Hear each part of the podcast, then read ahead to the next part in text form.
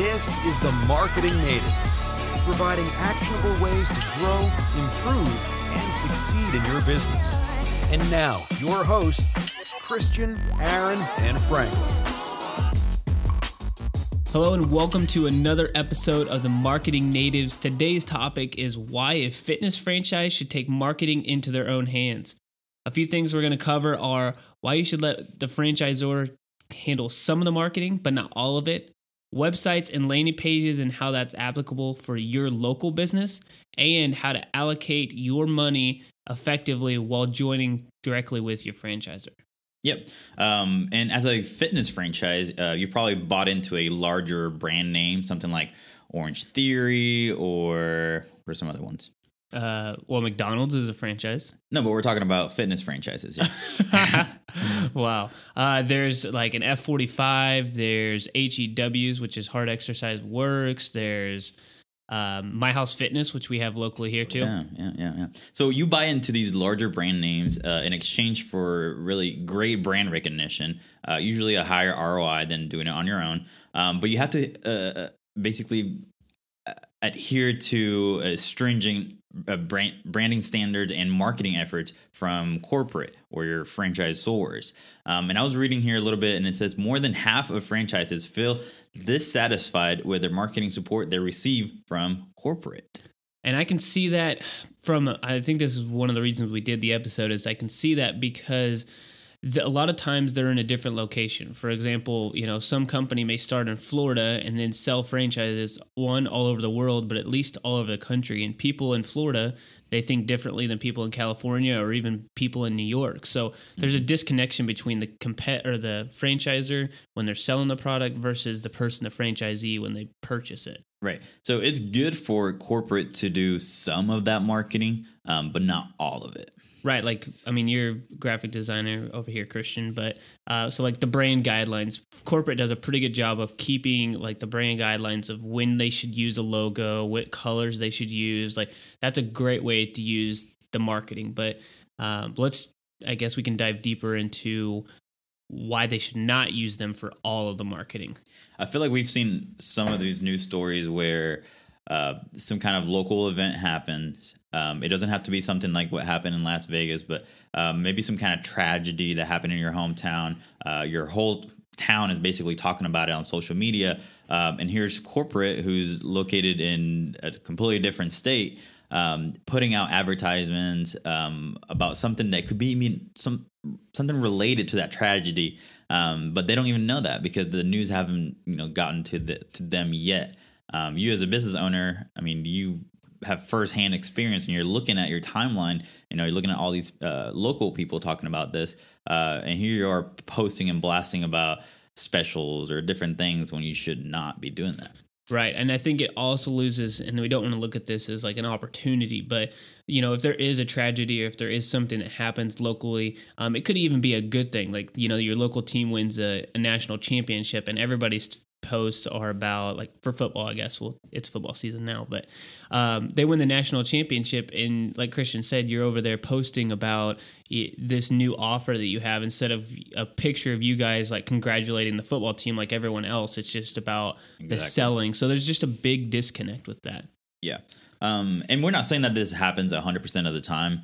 Uh, there might be some fitness companies out there who uh, may have local offices you know in your state um, I feel like that's more rare, um, but a lot of times this happens, and not just with fitness franchises, but with others. I was gonna say with franchises in general. So, but I would say that that's happens less frequently. After working with quite a few franchise, that's pretty much the only uh, gyms that we've worked with in the past has been from franchise and there has been a huge disconnect with um, what's been posting and what isn't been posting. Uh, one thing that I would suggest, I guess, if you can't get around this, if they do a lot of your marketing, is um, an idea I just had is. Um, I know of somebody who's not in a franchise that they have like corporate push posts to their like Facebook page, and you have to approve them locally. So that's one way to get around it. Not all the time um, is that effective, but if you just approve everything, it requires you more time to review it and maybe a little cumbersome, but it at least allows you to choose what goes out there and what doesn't go out. Yeah. Um, and yeah, you can sort of pick and choose, and then still do your own marketing um, on the side. Um, another big thing about marketing is websites and landing pages. Um, and we see this a lot where corporate creates a cookie cutter website and that's it. You know, what you get is what you get. Uh, if you want to add new features to your website or uh, visually you want to make change it a little bit um, just to stand out from from the crowd and from other franchises, uh, you really can't do that. Right. You can't add, like, say you have an employee of the month or you have an, a trainer of the month, rather, you can't add them onto the website that easily. Um, we're going to go a little bit deeper into why it's important to have your own landing page and website. Um, just kind of on a local level, it just feels like there's a disconnect with, um, say, for example, another gym that has their own website. They can do whatever they'd like, they can talk about local events. The corporate one is going to be really slow to make those changes and you never get that data. There could be thousands of people going to your individual like landing page, I guess you would say, um, on the franchise website, but you would never know that because corporate's not going to share that data with you, or at least the franchises we know of are not sharing that data. Now, can they ask for that data and they get it, or is there a process to even get that? So the only there's only one franchise, and it's not a it wasn't a fitness franchise that we've worked with that gave that data. I will say that it took four weeks to uh, for us to create a pixel, which is a tracking code or cookie that Facebook puts out to put onto this individual page. It was not a, it wasn't an individual landing page, but it was part of their website that they put that code on there. It took back and forth of us creating the code, them approving it, double checking it, triple checking it, talking to the franchisor, talking to us, and that took four weeks to happen.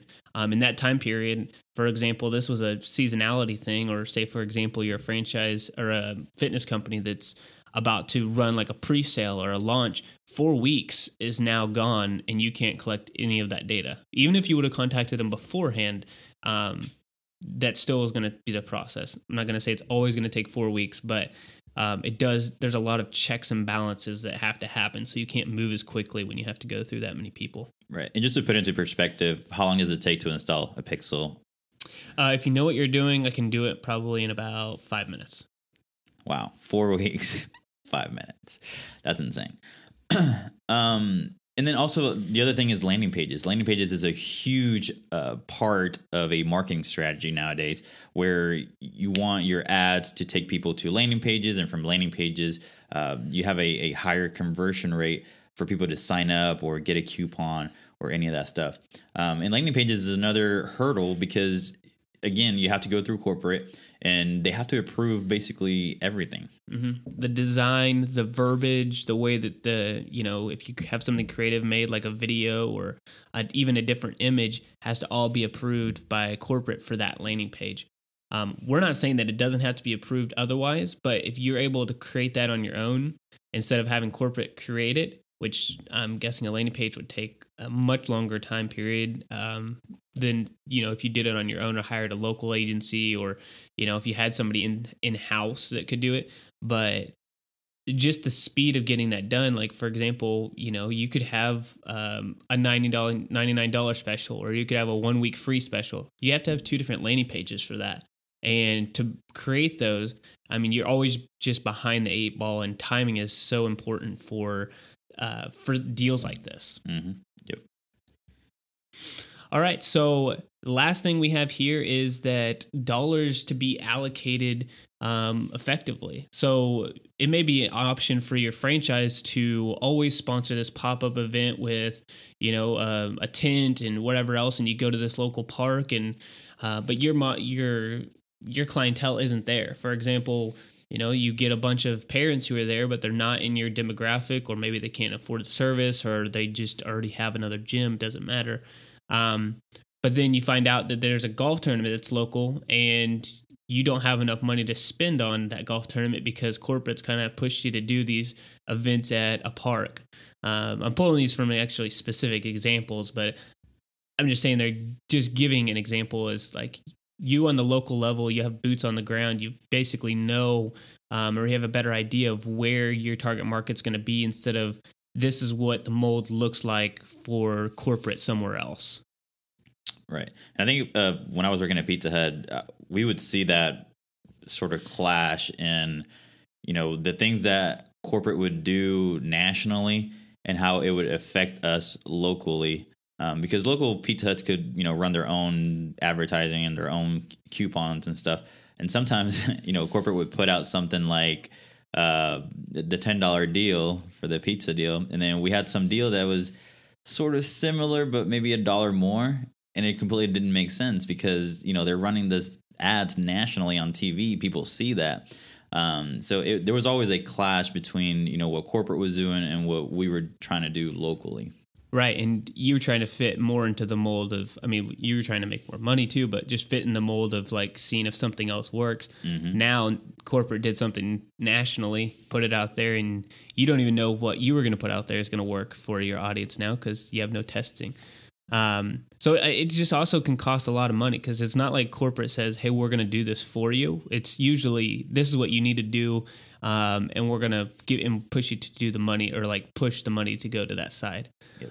I would also say that most the owners of a franchise, and you know, if you're a franchise owner, you could tell us, um, our marketing is not their expertise. They have an expertise in something else. So you know, they're going to listen to corporate. I see this a lot. They listen to corporate for about six months, and then they're like, "Wow, this is not working at all." So then they kind of jump ship, and they've lost six months. So hopefully, we're getting to you guys before you have started the franchise. Yeah. Now, so you're saying like a lot of fitness franchisees, they have the option to either choose corporate marketing or their own. Does that? Right. So I know, for example, um, there's a My House Fitness locally here that they could choose to do corporate. Corporate really pushes them to use their own companies, um, and they usually find somebody local here to do it. But it's usually a deal that they've worked out, so it's not really in the best interest of either parties. Um, so this local company that the franchisor hires, their goal is to work with all of the example, like all the My House Fitnesses in the area. So they're not really focused on one of them to make sure that this particular one gets better or not. Um, so they they really push them to work with those. Um, but if they push hard enough, they can actually go and work with a company that they choose, which I would say is the best option because um, you're going to be working with this person, talking with these companies, and you want to make sure you have a good relationship with them. Not just that they create good content, but that you um, have a good relationship with them and can talk to them if you don't have somebody in house. Yep. All right, so that's all we have for uh, you guys for franchises. We may jump into other uh, franchise episodes in the future, but um, truly appreciate you guys listening and checking this episode out. If you have a friend who's about to start a franchise um, specifically for fitness, that'd be great. But this, I think, is some good marketing advice for anybody who's about to open a franchise in general. And if you guys do us a huge favor, click that subscribe button. And then the most important is don't harbor this information. Uh, make sure you share this with a friend. Go ahead and click those three buttons in the right hand corner of your app and then share this with a friend. You can post it on Facebook or Instagram, or you can even do it on Twitter. Um, but just share this episode, and we will talk to you guys next week. See you. The Marketing Natives Podcast is a production of Bit Branding.